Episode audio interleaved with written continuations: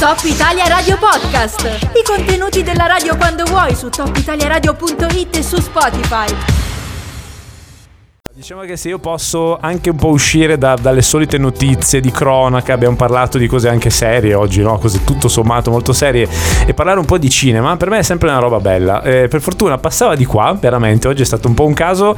Alessandro Stevanon, siamo in sua compagnia, buongiorno. Buongiorno a voi. Beh, insomma, lo conoscete, penso tutti molto bene. Il pretesto per questa chiacchierata, devo dire, è una rassegna che continua ad avere un ottimo riscontro, che è il Cactus Film Festival. Mi raccontava Alessandro fuori onda che la fase in cui vi trovate all'interno comunque sempre di questo progetto è una fase, diciamo, didattica, no? Esattamente. Cactus Edu, volevi spiegarci in due parole di che si tratta? Assolutamente. Allora, il Cactus Edu è il progetto educativo del Cactus Film Festival, è un progetto nazionale, si svolge in tutta Italia, tutte le 20 regioni. Quest'anno abbiamo raggiunto oltre 58.000 studenti dai 3 anni fino ai 19, quindi copriamo tutto il ciclo di istruzione attraverso delle, non solo la scoperta del cinema, ma attraverso tutta una serie di attività dedicate alla formazione sui linguaggi dell'audiovisivo e dell'immagine in movimento. E questo in che classi, diciamo, in che età più o meno? Allora, partiamo dai 3 anni, quindi la scuola dell'infanzia, per arrivare fino alla secondaria di secondo grado e superiore, quindi sono 4 sezioni,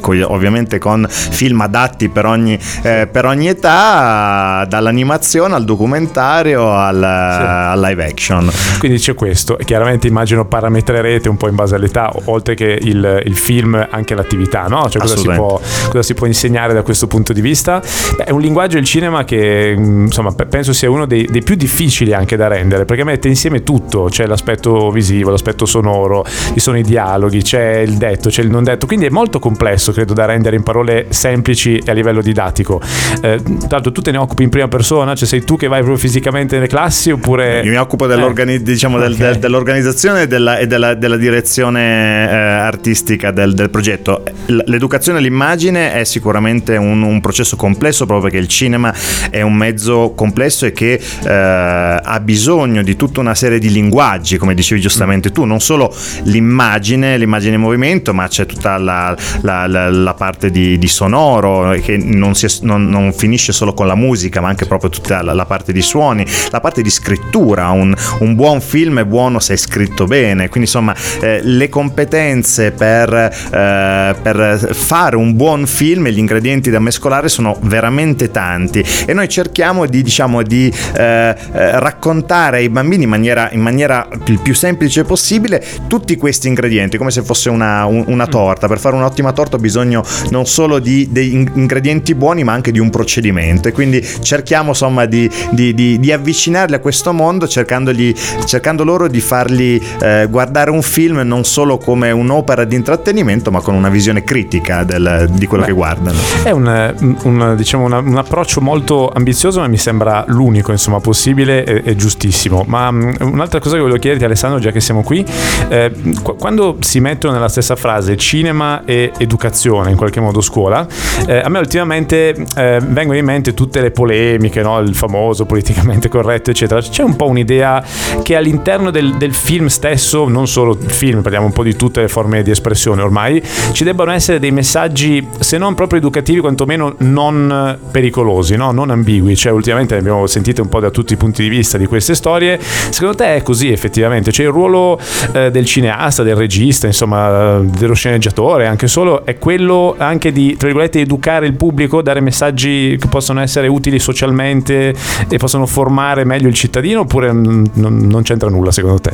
Beh, allora, dipende tanto dall'artista, allora, che sia cinema, musica, teatro, uno scrittore, quello che è importante è cercare di restituire attraverso l'opera, il mezzo scelto, in questo caso il cinema, un proprio punto di vista. Poi può essere un punto di vista che condividiamo o che non condividiamo, ma con un messaggio positivo o un messaggio negativo. Ovviamente, per quanto riguarda la selezione dei film di Cactus Edu, hanno tutti, diciamo, dei messaggi positivi per il tipo di pubblico pubblico a cui si rivolgono. Però secondo me, diciamo, la libertà dell'artista deve essere totale a prescindere da qual è il campo di azione. Quindi anche rispetto a tante polemiche, tanti messaggi che succede da Sanremo, insomma, eccetera, insomma, il mio pensiero anche da autore, insomma, secondo me l'autore ha questo compito che è difficile di dover trasformare il proprio pensiero in opera d'arte, e questo è il compito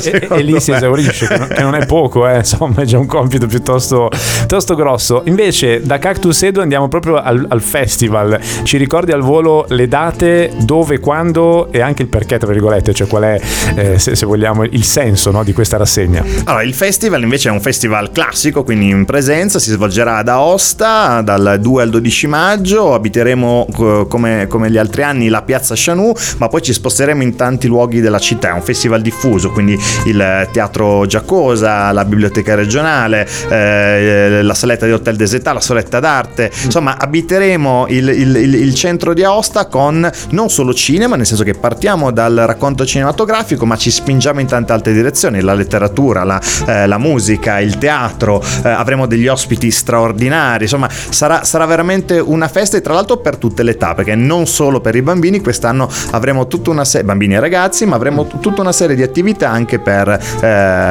i più adulti. È molto interessante.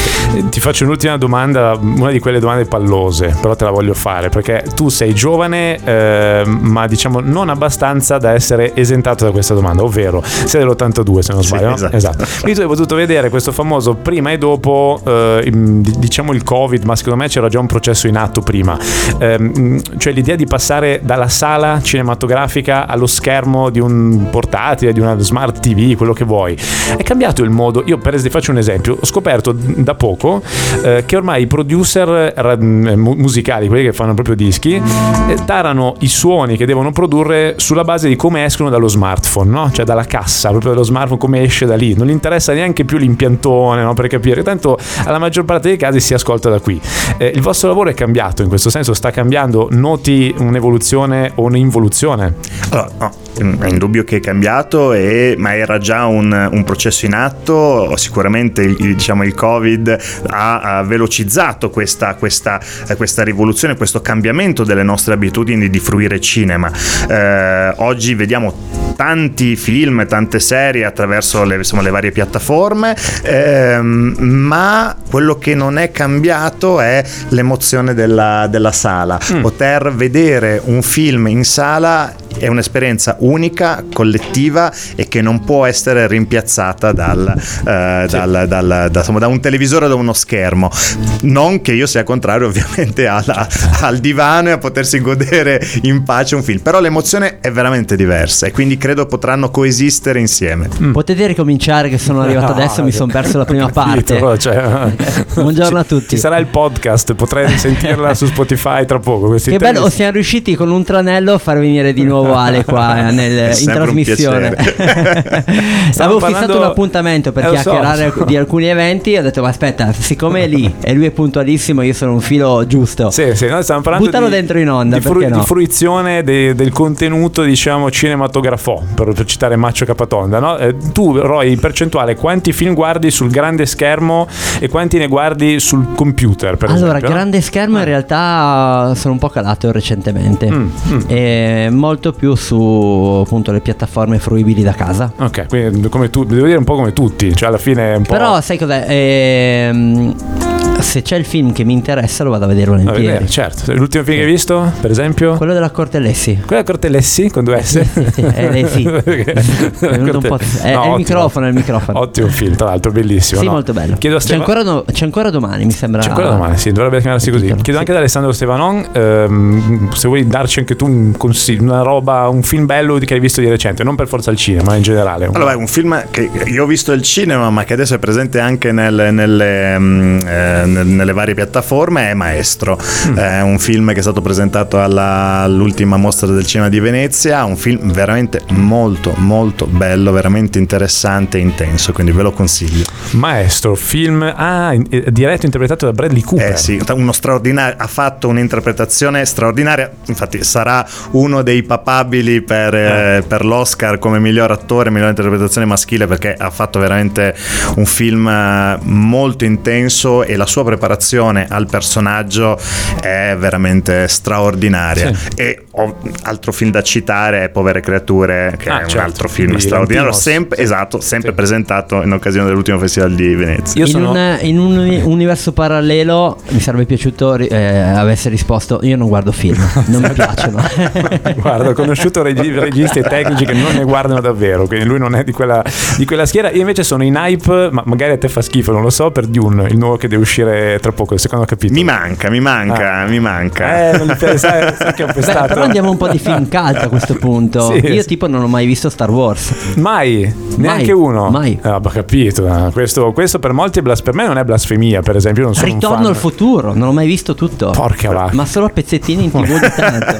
Beh, Star Wars è diventata quasi una religione, sì, specialmente in America, insomma, è quasi un culto, anzi è un culto per alcuni spettatori. Io ricordo ancora in un film, se non sbaglio si chiamava Clerks, non so se di Sam Smith, dove c'è la faida tra i fan del Signore degli Anelli e di Star Wars, e tipo uno dei due non aveva mai visto Star Wars e l'altro lo vuole uccidere per questo, cioè lo vuole picchiare fisicamente. Signore degli Anelli ho visto 3, 1, 2.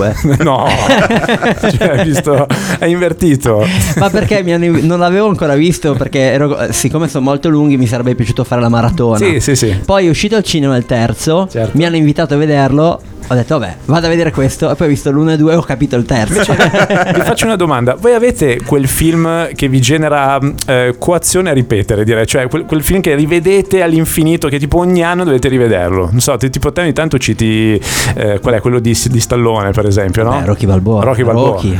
Tutta la film che sapete a memoria, che lo mimate con le labbra. Quando ce n'hai uno, Alessandro? Sì, tu? Ne ho diversi, ma quello a cui sono più è Il Grande Lebowski. Drugo, l'ottimo Drugo. Certo.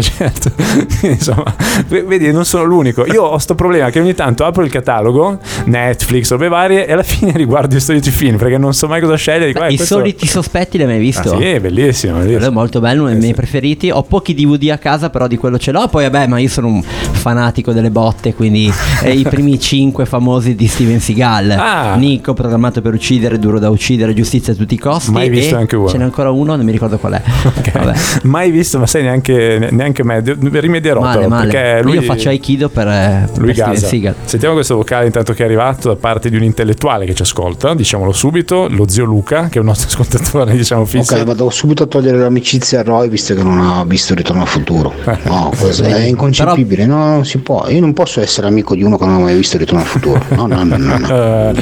Posso dire? Sì, però l'hai promesso, poi lo fai, non è che mi illudi che togli l'amicizia e poi la lasci. Posso dire che neanche io l'ho mai visto, posso? Davvero? Solo pezzettini anch'io, devo ammettere, perché sono quei film che te li fanno talmente vedere a pezzi, a spezzattino, che poi non c'è neanche voglia di vederlo tutto, cioè hai visto gli estratti, so, vabbè, ha ammorbato troppo Alessandro. Un altro film molto bello, vediamo se l'avete visto, The Help, no, questo mi manca, questo devo dire, guardatelo, non vi dico niente, questo mi manca e rimedierò. Sì, botti anche lì? Niente botte. Io pianto. Va bene. Senti, lasciamo andare Alessandro, che è stato carinissimo, è passato con noi a fare due chiacchiere un po' di tutto. Abbiamo detto Cactus Film Festival dal 2 al 12 di maggio, esattamente, ad Aosta. Nel frattempo Cactus Edu, ma quello riguarda più le scuole, siamo già assolutamente parametrati. Grazie Alessandro, grazie prossima. A voi. Grazie. A me non mi ringrazi mai. Te non ti ringrazio, no, assolutamente no.